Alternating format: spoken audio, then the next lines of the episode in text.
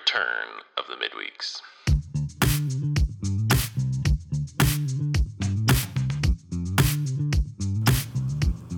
Dear friends, it's Saturday, so it's time for the playlist of God. We're going through the Psalms, and we're going to go through Psalm 5. This is a psalm about David in trouble. Many of the Psalms are David crying out to the Lord in his times of trouble where he is really uh, needing help and working through his emotions and working through his faith and describing his troubles and just really seeking help from God. And so here's another one, and I would characterize this as David's troubles being bad people around him. Sometimes it's he's angry, sometimes it's um, other threats and dangers, but this one seems particularly like people are wanting to destroy David. And he had this lots. You know, he had a very big public life. He was a military commander. He was involved in all kinds of political intrigues.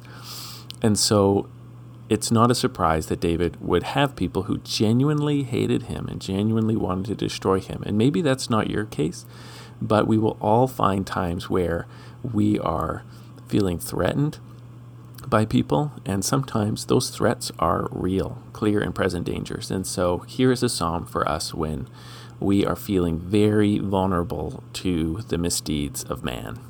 Psalm 5. To the choir master for the flutes, a psalm of David. Give ear to my words, O Lord. Consider my groaning. Give attention to the sound of my cry, my King and my God, for to you do I pray. O Lord, in the morning you hear my voice, and in the morning I prepare a sacrifice for you and watch. So here is the beginning of this prayer. He's calling out for the Lord to pay attention to him, to care about his groaning. So he is groaning. He's in distress. He doesn't feel well. He's he's got troubles and it's coming out of him. He's praying that God will hear him and do something about it. And so he describes himself in verse 3 as saying, like, he's come to God with with sacrifice and is looking for God to answer. So he's praying and he's offering worship. He's coming to the Lord. He's seeking him and he's looking for God to answer. And so this is the beginning of the psalm, just saying, I am seeking you in my trouble. Verse 4 For you are not a God who delights in wickedness, evil may not dwell with you. The boastful shall not stand before your eyes. You hate all evil, evildoers.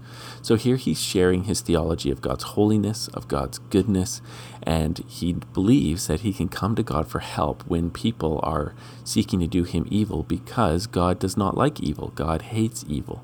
And even as the sovereign God, he can work the deeds of man into his purposes in history. As the pure and holy God of goodness, he dislikes wickedness and evil. And so, this is David's hope that by coming to the God of goodness, he will find rescue from people's badness. Verse 6 You destroy those who speak lies. The Lord abhors the bloodthirsty and deceitful man. Okay, so there's maybe I should have read all three of those. It seems like a triplet. We had three verses of seeking the Lord. Now it looks like we have three verses of describing God's um, loyalty to the good, but especially his his hostility to the evilness of man. So I should have read those three, three verses together. Okay, verse 7. But I, through the abundance of your steadfast love, will enter your house. I will bow down toward your holy temple in the fear of you. Lead me, O Lord, in your righteousness, because of my enemies. Make your way straight before me. For there is no truth in their mouth, and their inmost self is destruction. Their throat is an open grave. They flatter with their tongue. Make them bear their guilt, O God. Let them fall by their own counsels. Because of the abundance of their transgressions, cast them out, for they have rebelled against you. So here I think we have two pairs of verses. Verse 7 and 8 is David's faith that by seeking the Lord, God will answer. It's through God's steadfast love, he'll enter his house, so he'll come into the temple. He won't be destroyed by his enemies, but he'll come back to worship. I will bow down toward your holy temple in the fear of you. So he's picturing himself being sustained in his capacity to worship the Lord because the Lord will uphold him. And then verse 8, lead me in your righteousness because of my enemies. So he's expecting God to rescue him, to lead him because God is righteous. He hates wickedness, he is righteous. So he's going to lead this man who's seeking him. And then he has two more verses of describing the badness of the bad people, the wickedness of the wicked, and why God won't participate with their plans to destroy David because they are wicked and David is seeking God in righteousness. Verse 11. But let all who take refuge in you rejoice. Let them ever sing for joy, and spread your protection over them, that those who love your name may exalt in you.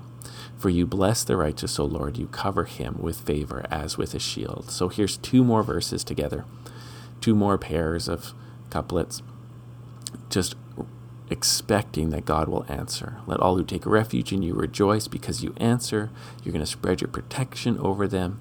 Um, a prayer or an acknowledgement of God that you bless the righteous, you cover him with favors, with a shield. So this psalm ends on hope. It it in a sense it just has a simple picture that God is not for the plans of the wicked.